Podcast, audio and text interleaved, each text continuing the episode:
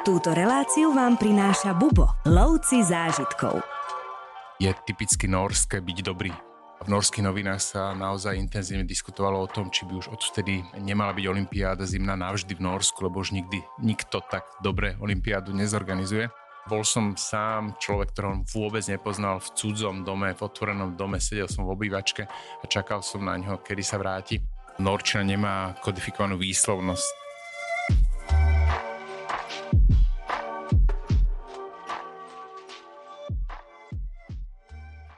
Norsko má povesť jednej z najkrajších krajín Európy. Ukrýva v sebe neprekonateľnú prírodu, fjordy, kopce, rybárske mestečká, aj mestá nabité atmosférou a pohodou. Určite vás osloví Oslo, ale aj historický Bergen či Tromso ďaleko na severe. Ľudia, moderní konzervatívci a ekológovia so zodpovedným prístupom k životu a nad tým všetkým sila i láska s okolitou, aj keď drsnou prírodou. Obdivuhodné sú severské tradície a zvyky, ktoré sú odjak živa späté so zemou. Nemusíte do neho preletieť polovicu sveta. Práve naopak čaká vás za rohom, aby ste ho spoznali a zamilovali si ho. Najnorskejšie mesto sveta, najdlhší fjord a najväčší ľadovec, najdlhší cestný tunel sveta, najstrmšia cesta Norska, slávna cesta trolov, oba fjordy UNESCO, najzápadnejšie miesta Škandinávie a záver v Oslo, kde sa ozaj dobre žije. Pripravili sme pre vás krásnu cestu po Norsku a sprevádzať vás bude môj host, cestovateľ Jozef Zelizňák. Ahoj. Ahoj. Jozef, ty máš naozaj veľmi silný vzťah k tejto krajine, dokonca prekladáš slávneho autora Jo Nesba, takže kedy ti tak učarovalo Norsko a Norčina konec koncov? No ja som prvýkrát bol v Norsku v roku 1996, čo znie neuveriteľne, ale v podstate už teda tretie desaťročie sa venujem Norsku.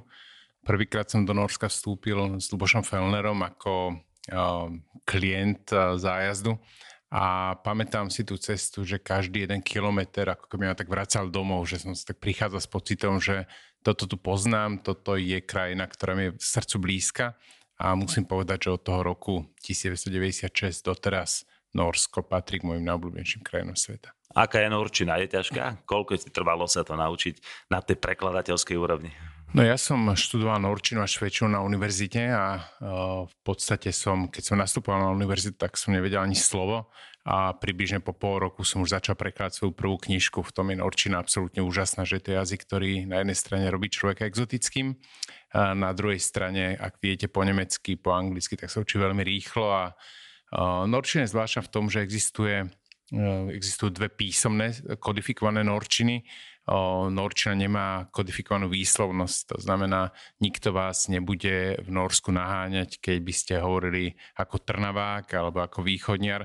Každý má hovoriť jazykom, akým ho naučila hovoriť mama. A tak veľmi často, aj keď napríklad pozeráte televíziu v Norsku, tak keď si to preniesieme na Slovensko, tak je to tak, ako by hlásateľ hovoril Trnavský, potom prepol, predpoveď počasie by hovoril niekto šarišský, iný by zase hovoril tvrdo bratislavský, o, stredoslovenský, proste každý si hovorí svojim jazykom.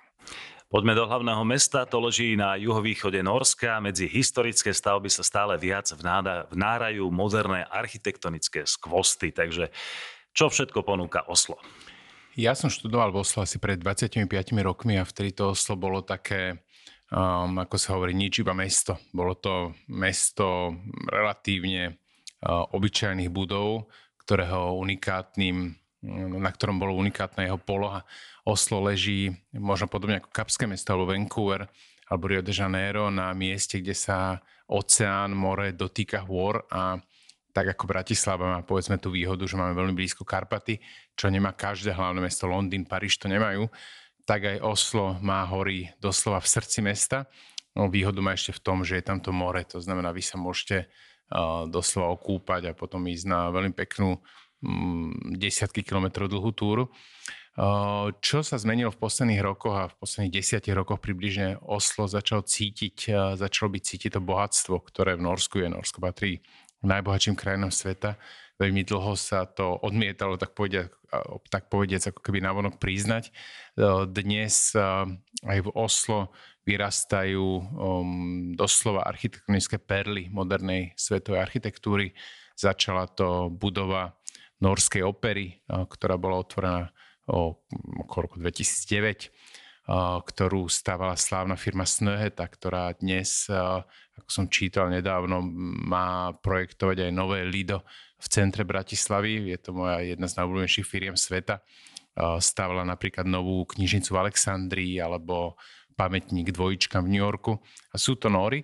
No a dnes sa už špičkoví svetoví architekti ako Renzo Piano, napríklad autor Sandro Pompidou, predháňajú v tom, aké nové perly postavia v centre Oslo. Zaujímavé je, že na rozdiel od aj napríklad Bratislavy, kde ten, o, tie zmeny sú často aj financované, aj motivované developermi, súkromnými firmami, tu všetko riadi štát, to znamená, tie najkrajšie stavy v modernom Oslo sú Národné múzeum, galéria najslavnejšieho norského maliara Edvarda Munka, prírodovedné múzeum, či už spomínaná opera. To znamená, všetko sú to kultúrne stánky, ktoré menia tvár Oslo na nepoznanie. Čo sa týka pamiatok, tak e, tých historických, teda tých tam asi veľa nenájdeme, ale práve tá moderná architektúra je zaujímavá. Aká je tam atmosféra? Reštaurácie, nočný život, bary? My na tejto ceste trávime v Oslo dva dní a vlastne máme čas teda spoznať aj to, nazvime to staré Oslo, aj keď treba hovoriť, že staré Oslo je, bolo postavené v druhej polovici 19. storočia, keď sa Norsko osamostatňovalo. Norsko má podobnú históriu ako Slovensko, že vlastne tu naozaj tú samostatnosť získalo až v 20. storočí. Um, to je jedna vec, to je jedna tvár, druhá tvár je potom tá moderná architektúra, tretia, ako si už spomenul, práve ten nočný život. Oslo nepatrí k lacným metropolám. Ak sa chcete večer zabávať, tak si treba pripraviť peniaze. Bežne pivo napríklad v reštaurácii ste okolo 12-13 eur, gin tonic 20. O, proste tam človek neušetrí tým, že ide vo Slovon. Ale či už pôjdete na rooftop bary s výhľadom na Oslovský fjord, kopce a mesto, či už pôjdete povedzme do východného Oslo, kde sa zabáva taký mix alternatívnej norskej mládeže s pristahovalcami a je tam veľmi živo, alebo do západného Oslo, do mm, drink barov a cocktail barov, kde popíja medzi celebritami, aj svetovými, aj norskými, popíja drinky, norská smotánka, tak v Norsku si nájdete to svoje. Dôležité je povedať, že v Norsku je verejná prohibícia, to znamená, neplatí to, že si kúpim pivko a sadnem si do parku, pretože to je v Norsku zakázané. To potom je lepšie. To robí to tak ako Nóri, že sa rozbehnú na hotelovej izbe alebo na nejakej domácej párty a potom sa idú zabávať už bez toho, aby niečo vonku popíjali. Toľko o zábave, ale Norsko je samozrejme hlavne o prírode. Opúšťame Oslo a vydávame sa na cestu norskou prírodou popri najväčšom jazere Mjosa. Smerujeme k dejsku olympijských hier Lillehammer. Jozef, 1994, mm, táto olympiáda sa naozaj zapísala do pamäti aj do srdc všetkých športových fanúšikov a nielen preto, že Nori sú v zimných športoch naozaj skvelí, najmä v bežeckom lyžovaní, ale tá olympiáda, prečo je taká pamätná? No, keď sa Norská olympiáda končila, tak eh, vtedajšia norská premiérka povedala, že je typicky norské byť dobrý a v norských novinách sa naozaj intenzívne diskutovalo o tom, či by už odvtedy nemala byť olimpiáda zimná navždy v Norsku, lebo už nikdy nikto tak dobre olimpiádu nezorganizuje.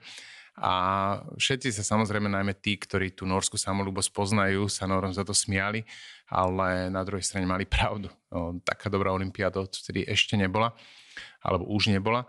O, jednak tou celkovou atmosférou, ktorá bola v Norsku veľmi prajná, že krajina tým naozaj celá žila ale aj ohľadom na prírodu. Veľmi často Olympiáda eh, sa dnes spája s tým megalomanstvom a v princípe zniče, zničením eh, prírody a zostavením nezmyselných stavieb. Norom sa podarilo postaviť eh, stavby, ktoré využívajú odvtedy, že naozaj akože pozdvihli Lillehammer na, na významnú zimnú destináciu v Norsku a všetko, čo nepotrebujú, postavili tak, že to potom rozmontovali. Napríklad olympijská dedina zmizla a postavili z toho domovy dôchodcov a internáty po krajine. Um, športoviska, ktoré nepotrebujú, takisto rozobrali um, svahy, ktoré nepotrebujú, zalesnili.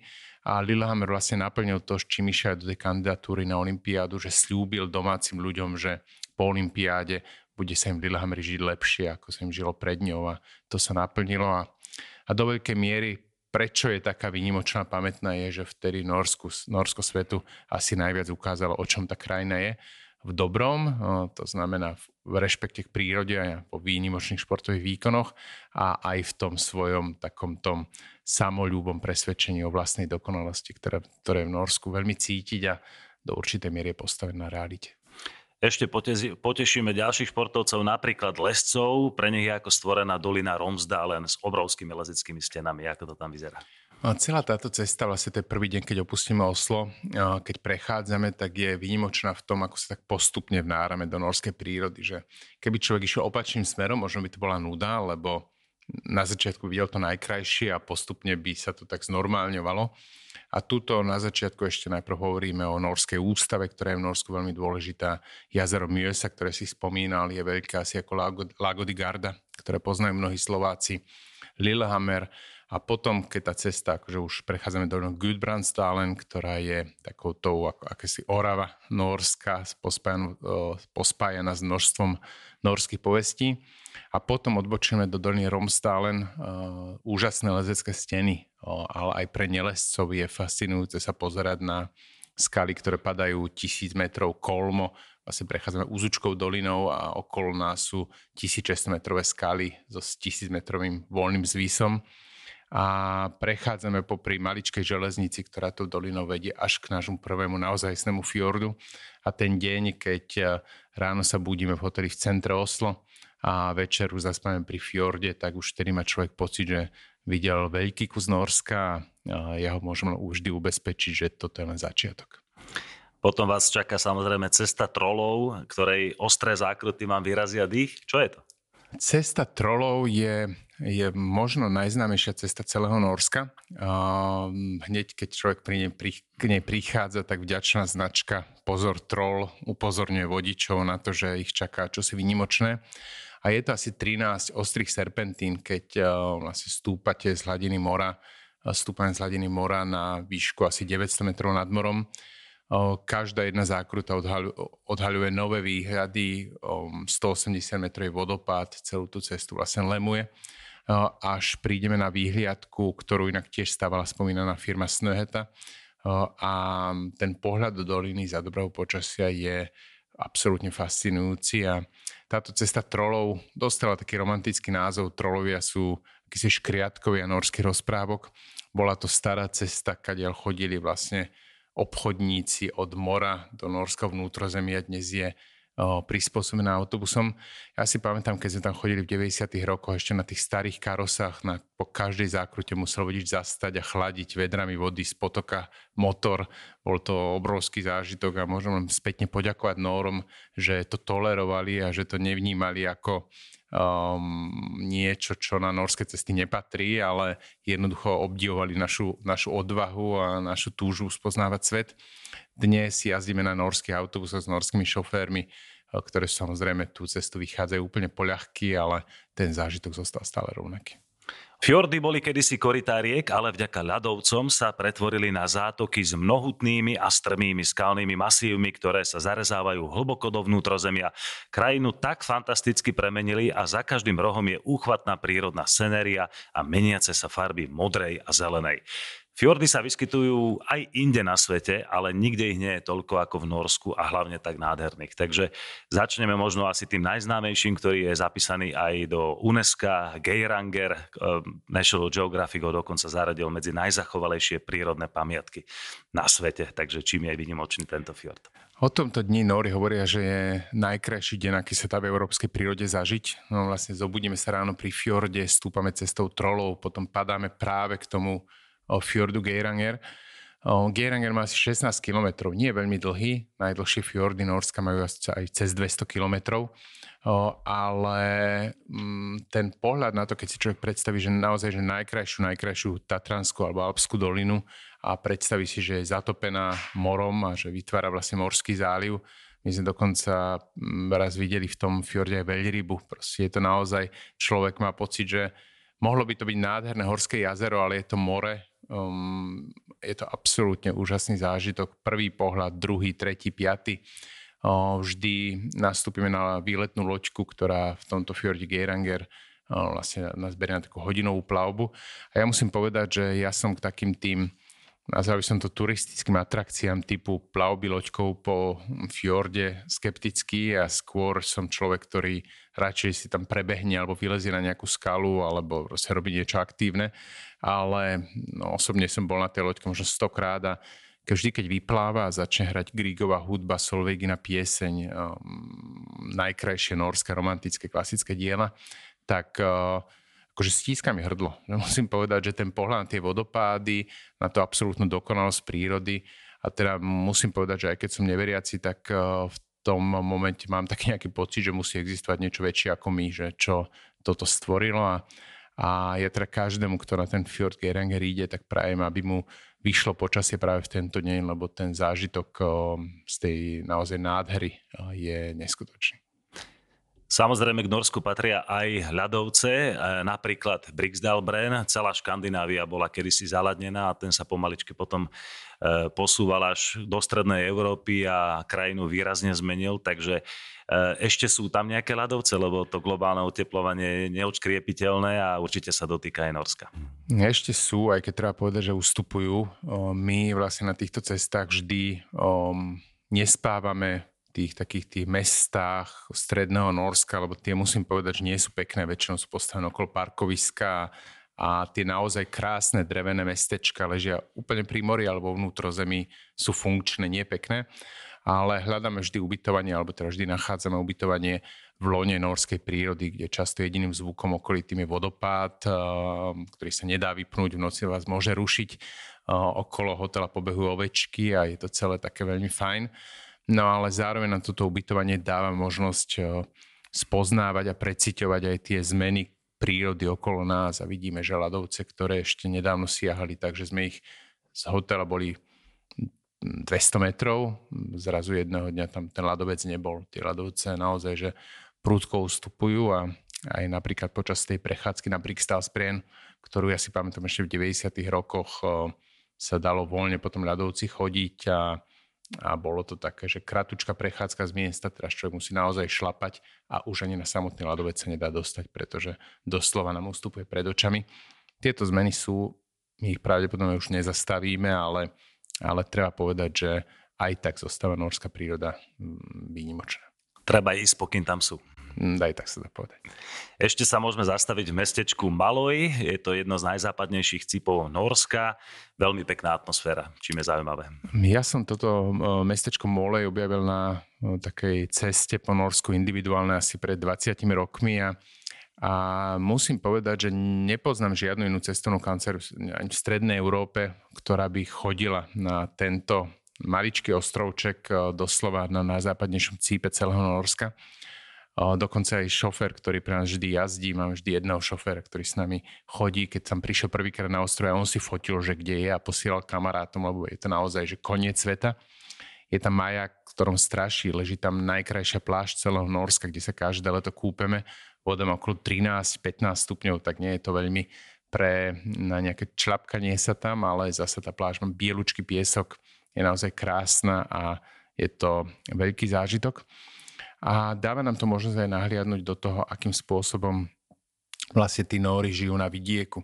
Už aj spomínal, že koľko je fjordov, napríklad v Norsku, tak, eh, tak eh, aj tam je vidno, že oni by mohli tie fjordy podkopať tunelmi alebo postaviť tam mosty, ale to by znamenalo, že odtiaľ odíde život, pretože mnohí, povedzme, z tých osadlostí pri fjordoch žijú práve z toho, že tam je, premáva ten trajekt, ktorý dá pár ľuďom prácu, auta tam zastanú, kúpia si nejaký hotdog, kúpia si noviny, zmrzlinu a zrazu celá dedina 50-60 ľudí môže žiť ďaká trajektu, keby si tam postavili most, auto prefrčí a ľudia sa musia odsťahovať. Takže aj na tomto ostrove cítiť takú tú snahu Norov udržiavať život na vidieku a sa im to darí. Rady na cesty, prehliadky miest a cestovateľské blogy z pera najcestovanejších Slovákov. Každý deň nový blog nájdeš v cestovateľskom denníku Bubo. Klikni na bubo.sk lomeno blog. Najdlhší norský fjord je Sogne fjord, má až 205 km, toto je naozaj úctyhodná dĺžka, takže ako to tam vyzerá, je e, turisticky zaujímavý, ako tie, ktoré sme spomenuli?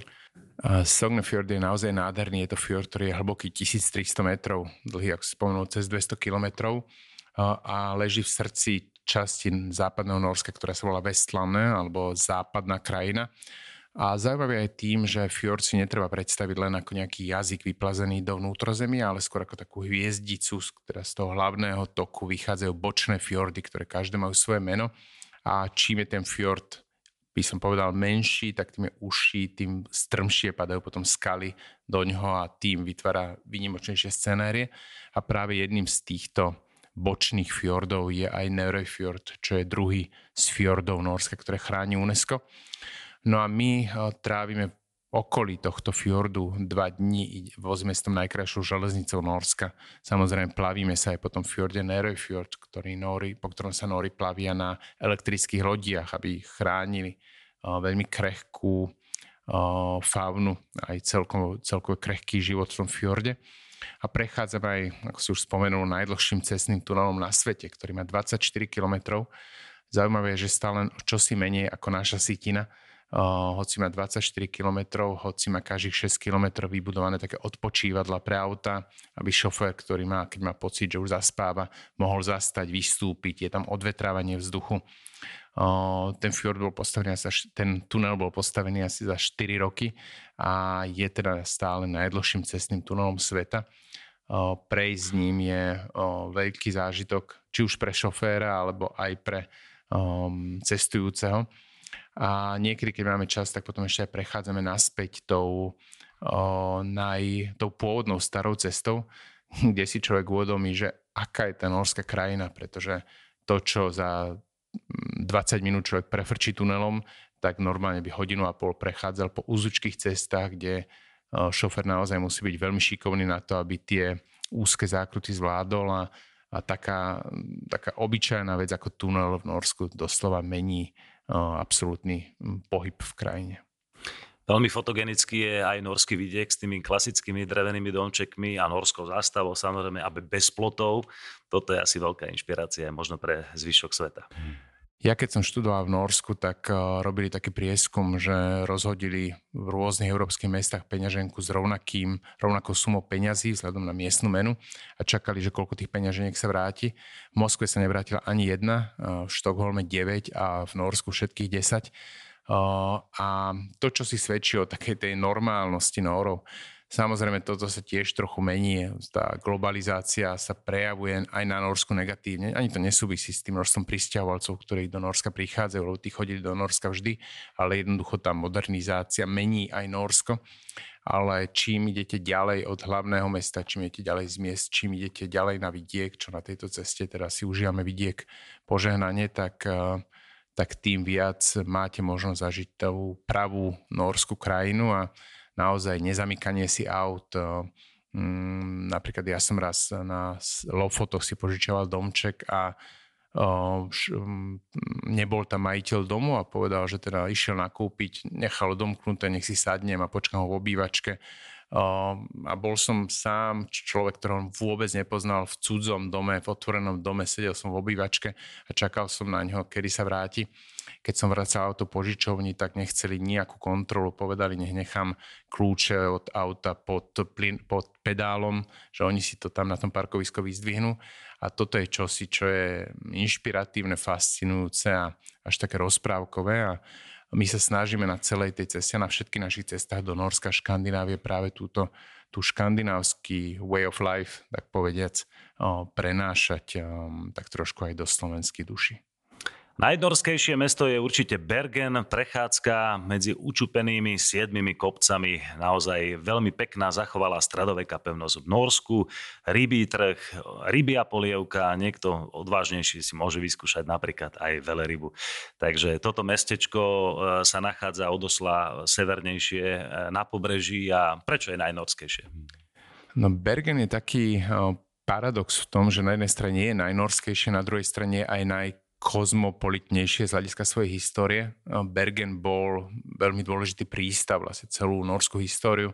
Do roku 1850 bol najväčším mestom celého Norska. Na druhej strane ja som aj v Bergene študoval a musím povedať, že som počas mojich škandinávskych štúdií ani raz sa necítil tak vzdialený Európe ako práve v tom Bergene. Či už to je to, že Bergen je otočený tvárou do Atlantiku, že Európu má za sebou, že je obklopený siedmimi kopcami, že na to, aby človek opustil Bergen, tak musí buď plávať po mori, alebo prechádzať tunelom, alebo sa škriabať cez veľké kopce. A to možno všetko sa podpísalo na tej mentalite Bergenčanov, ktorá je mm, možno menej európska ako Oslo, Oslo je oveľa viac v kontakte ako hlavné mesto so svetom a Bergen si žije takým svojim životom, ktorý um, samozrejme sa mení, ale na druhej strane zostáva veľmi, veľmi uh, norsky. Bergen je uh, určite aj z tých veľkých miest norských uh, aj najkrajším mestom. Najmä tie drevené farebné domčeky, ktoré majú prístav, ktoré stavali inak Nemci, nemeckí hanzovní obchodníci sú asi v každej knižke o Norsku. Vyvezieme sa vždy vláčikom hore na asi 400 metrový kopec s vyhliadkou na Bergen.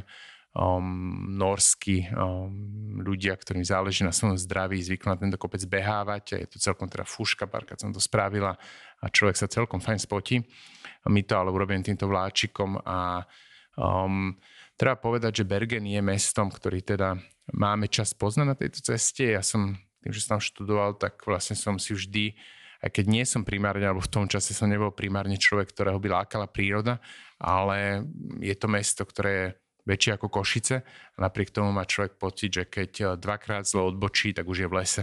Že ten eh, prienik prírody do lesa je v Bergene veľmi silný a možno aj toto všetko, tie farebné um, gíčovo krásne drevené domčeky, tá norská mentalita, tá blízkosť prírody robia z Bergenu často víťaza um, súťažou najkrajšie miesto celej cesty. Už som tu trošku naznačil tie gastro zážitky. O čom je norská kuchyňa? Samozrejme okrem rýb. No, okrem rýb, fúha. norská, norská kuchyňa um, je tradične skôr chudobná. Norsko do 60. rokov patrilo najchudobnejším európskym krajinám. Ono bolo vlastne v medzivojnom období ďaleko chudobnejšie ako Československo a ľudia vlastne po stáročia mm, žili iba z toho, čo si tam vedeli dopestovať. To znamená veľmi málo. Zemiaky, ryby. A tento asi tak skoro až končí. Až potom ropa vlastne v Severnom mori zamiešala kartami. Zamiešala kartami a zmenila Norsko.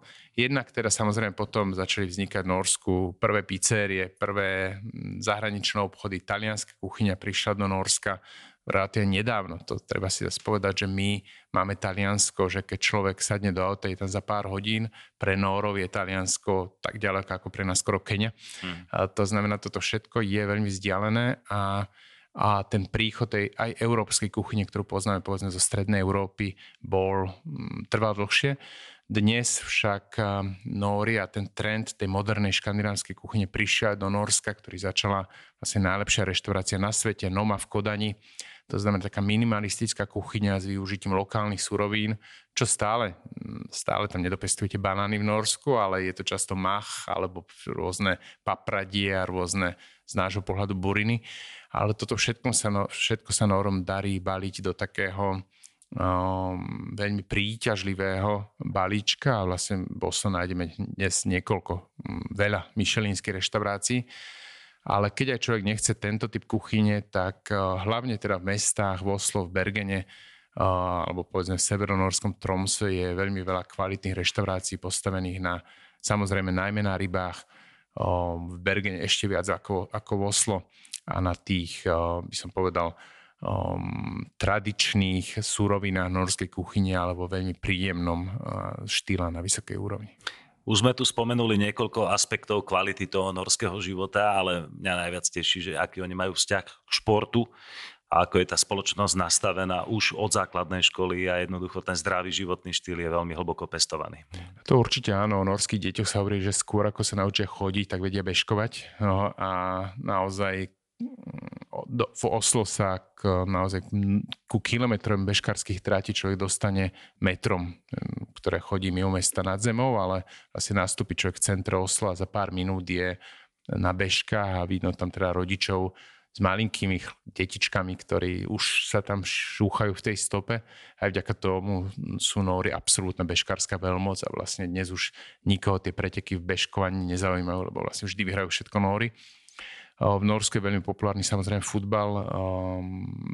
Reprezentácia hra pomerne mizerne, ale vždy sa im podarí vyprodukovať nejakú jednu veľkú hviezdu, ktorá dobíja svet, ako aj teraz. No ale treba povedať, že najmä tak nejde ani tak o ten vrcholový šport, ale naozaj o tú, či už behanie v prírode, lezenie, člnkovanie, plávanie, všetko toto je také, je súčasťou každodenného života. Je povedzme normálne, že všetci moji známi nóri v lete si chodia z práce medzi 12 a 2 napríklad zaplávať do mora, vrátia sa osviežení o druhej potom do práce a je to čosi, čo hm, sa v Norsku toleruje. Naopak, možno aj kvôli tým krátkým letám sú k tomu skôr Nóri vedení, aby tu tie týždne tepla využili. Jozef, ďakujem ti veľmi pekne za toto pekné rozprávanie. Verím, že sme našich poslucháčov inšpirovali k návšteve jednej z najkrajších krajín sveta. Ďakujem pekne.